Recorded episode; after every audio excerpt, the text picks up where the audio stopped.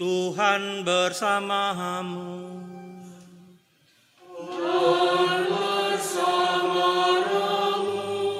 Inilah Injil suci menurut Lukas.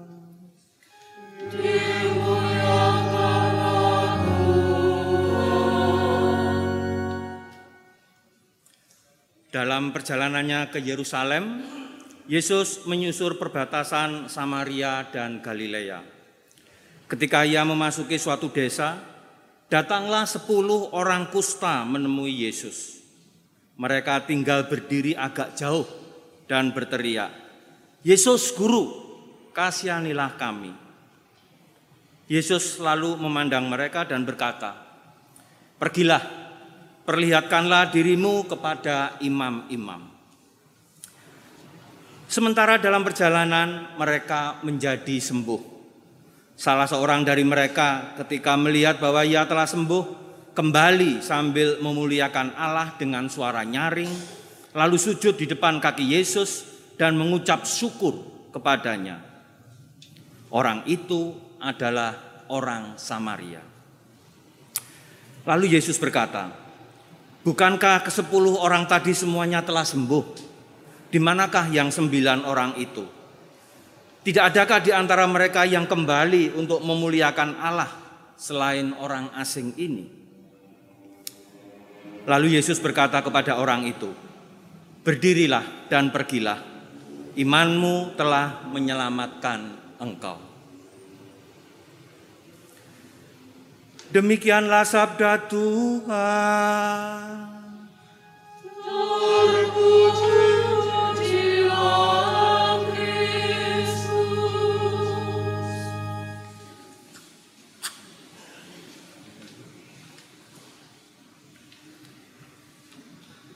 Ibu bapak dan saudari-saudaraku yang terkasih, di suatu kota tinggallah suami istri. Dan seperti biasa, yang namanya istri itu selalu mengatur. Betul enggak? Iya. nah, suatu hari suaminya ingin makan sate kambing. Lalu si istrinya mengatakan, "Jangan, Pak. Sate kambing itu penuh dengan kolesterol, membuat darah tinggi dan seterusnya dan seterusnya. Pokoknya ceramah keluar." Suaminya karena suami-suami takut istri, lalu tidak jadi makan sate kambing. Ketika akhir tahun tiba-tiba si suami mengatakan, "Mah, mungkin lebih baik kita membeli mobil baru. Mumpung ada diskon Natal."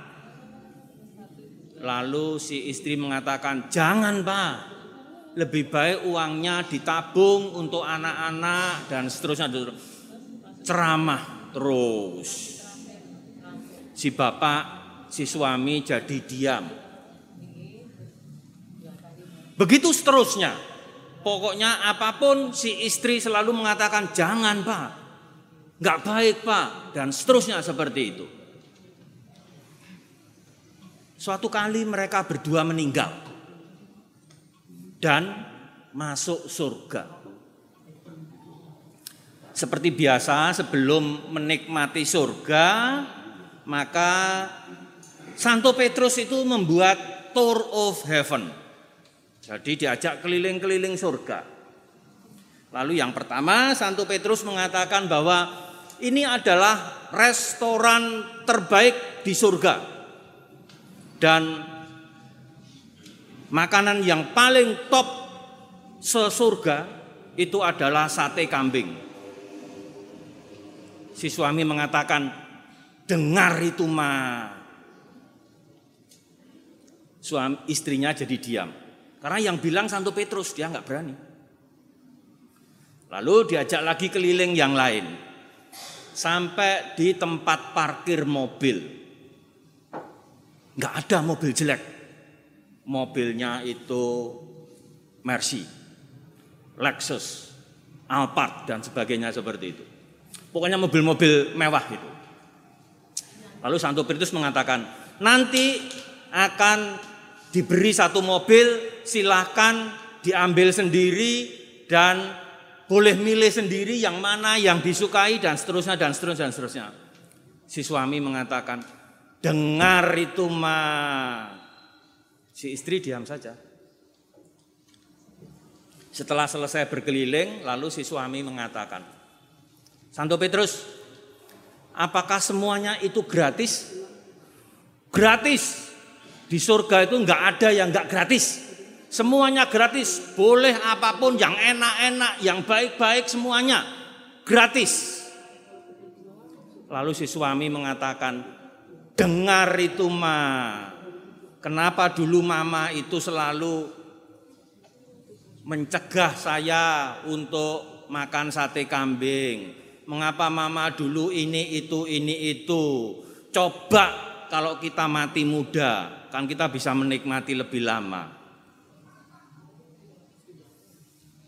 Dengan kata lain bahwa si suami ini karena diberitahu gratis dan semuanya bisa dipakai, maka ya tidak ada lagi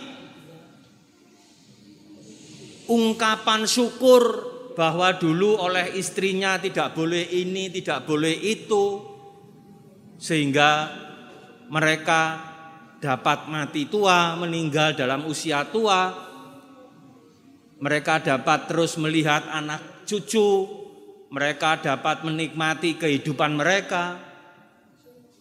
Dan yang muncul dalam ingatan si suami itu bahwa kalau gratis maka semuanya boleh dilanggar. Sama sekali tidak ada ungkapan syukur, sama sekali tidak ada ungkapan terima kasih kepada istrinya, tetapi malah justru menyalahkan istrinya.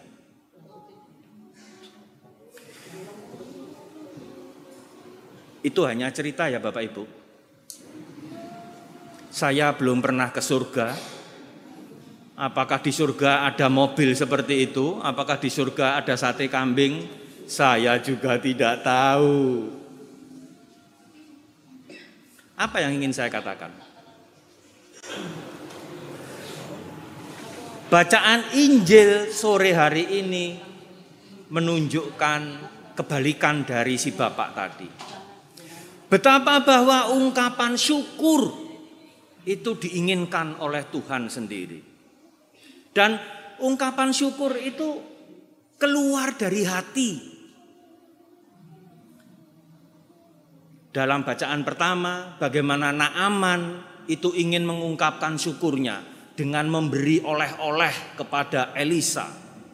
Tapi bukan soal oleh-oleh, bukan soal apa yang akan diberikan kepada Elisa.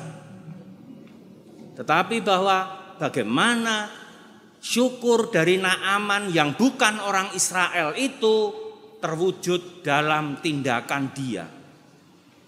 Terwujud dalam keseharian dia. Begitu pula dalam bacaan Injil tadi.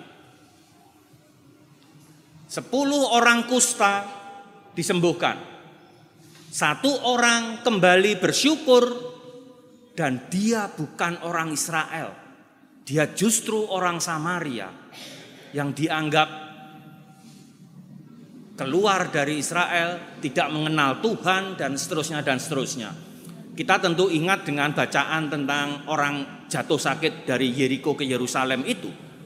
Ya, orang Samaria yang menolong. Kali ini pun juga sama. Bukan orang Israel yang bersyukur tetapi justru orang asing yang kembali dan bersyukur. Bersyukur adalah kuncinya. Dan ini menjadi ungkapan iman kita dalam keseharian kita. Bagaimana aku mau menunjukkan imanku kepada Allah, kepada Tuhan yang sudah memberikan begitu banyak hal dalam kehidupanku. Yang sudah memberikan begitu banyak berkat dalam hidupku. Syukur itu bukan soal apakah aku akan melakukannya dengan doa. Syukur itu bukan soal apakah aku akan pergi ke gua-gua Maria. Syukur itu bukan soal apakah aku akan mengungkapkannya dalam intensi misa. Ya, itu boleh. Tetapi lebih daripada itu, syukur itu adalah terungkap dari hati kita. Syukur itu adalah iman yang kita buat dalam keseharian kita. Hati-hati bahwa sering kali kita jatuh pada syukur yang transaksional. Tuhan, tolong aku diluluskan semester ini. Kalau saya lulus, nanti saya novena, nanti saya pergi ke Gua Maria, nanti saya intensikan. Itu namanya syukur transaksional. Kalau keinginanku terpenuhi, aku baru mau bersyukur. Tuhan itu bukan soal jual beli. Berkat kita itu bukan soal jual beli bahwa Tuhan memberi lalu kita menerima, kita menginginkan, lalu kita mendapatkan, dan kita bersyukur karena itu.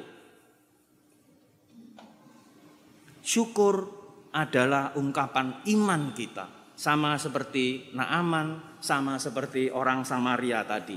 Walaupun dalam tanda petik mereka orang asing yang tidak mengenal Tuhan, yang ada di bait Allah di Yerusalem, tapi mereka mau mengungkapkannya. Ibu, bapak, dan saudari-saudaraku yang terkasih, kalau tadi saya mengatakan bahwa syukur itu menjadi ungkapan iman dan terlihat dalam kehidupan kita sehari-hari, maka kita bisa bertanya, apakah aku sudah begitu pandai bersyukur? Apakah aku ketika bangun pagi, ketika aku bisa bernapas lagi, ketika aku dapat melihat anak, istri, suami, saudara, yang aku cintai, yang aku kasihi dalam keluarga itu. Apakah kita bersyukur tentang hal itu? Ataukah kita bangun pagi langsung ah masak, ah merebus air, ah semua kegiatan yang ada yang kita seakan-akan tidak pernah berpikir bahwa kita banyak diberi rahmat. Ketika malam kita mau tidur, Apakah kita juga pandai untuk bersyukur bahwa hari ini aku diberi keselamatan, hari ini aku dapat beraktivitas, hari ini aku dapat bertemu dengan orang-orang yang yang menolong aku? Ataukah justru kita berpikir tentang pekerjaan kita, berpikir tentang hal-hal yang yang tidak dapat kita rasakan sebagai ungkapan ujub syukur dalam kehidupan kita? Kalau kita bersyukur tentang bahwa kita bangun pagi, kita diberi napas, bukankah itu surga? Siapa di sini yang bayar untuk bernapas? Napas itu gratis. Kalau tadi Santo Petrus mengatakan bahwa semua di surga gratis, bukankah itu? Mengapa kita tidak bersyukur untuk itu? Bersyukur bahwa kita masih dapat bernapas, bersyukur bahwa kita masih dapat melihat orang-orang yang kita cintai, bersyukur bahwa diberi begitu banyak hal. Bukan soal yang besar-besar, bukan soal apakah aku akan mendapatkan mobil mewah, bukan soal aku apakah bisa makan enak dan seterusnya. Apakah syukurku itu muncul karena keseharianku, karena hal-hal yang biasa yang kita jumpai, hal-hal kecil yang ada dalam kehidupan kita. Apakah kita pandai bersyukur untuk hal itu? Kita mohon rahmat agar dalam perjalanan hidup kita semakin lama kita pun juga semakin pandai bersyukur untuk hal-hal kecil, kita bisa bernapas, untuk kita bisa melihat orang-orang yang kita kasihi, untuk orang-orang yang membantu kita apa pun itu, sekecil apa pun itu. Kita bersyukur kepada Tuhan, kita ungkapkan itu entah lewat doa, lewat yang lain-lain itu, tetapi lebih daripada itu kita ingat bahwa aku, bahwa kita mengalami kasih Tuhan karena kita pandai bersyukur. Kita mohon rahmat untuk itu. Amin.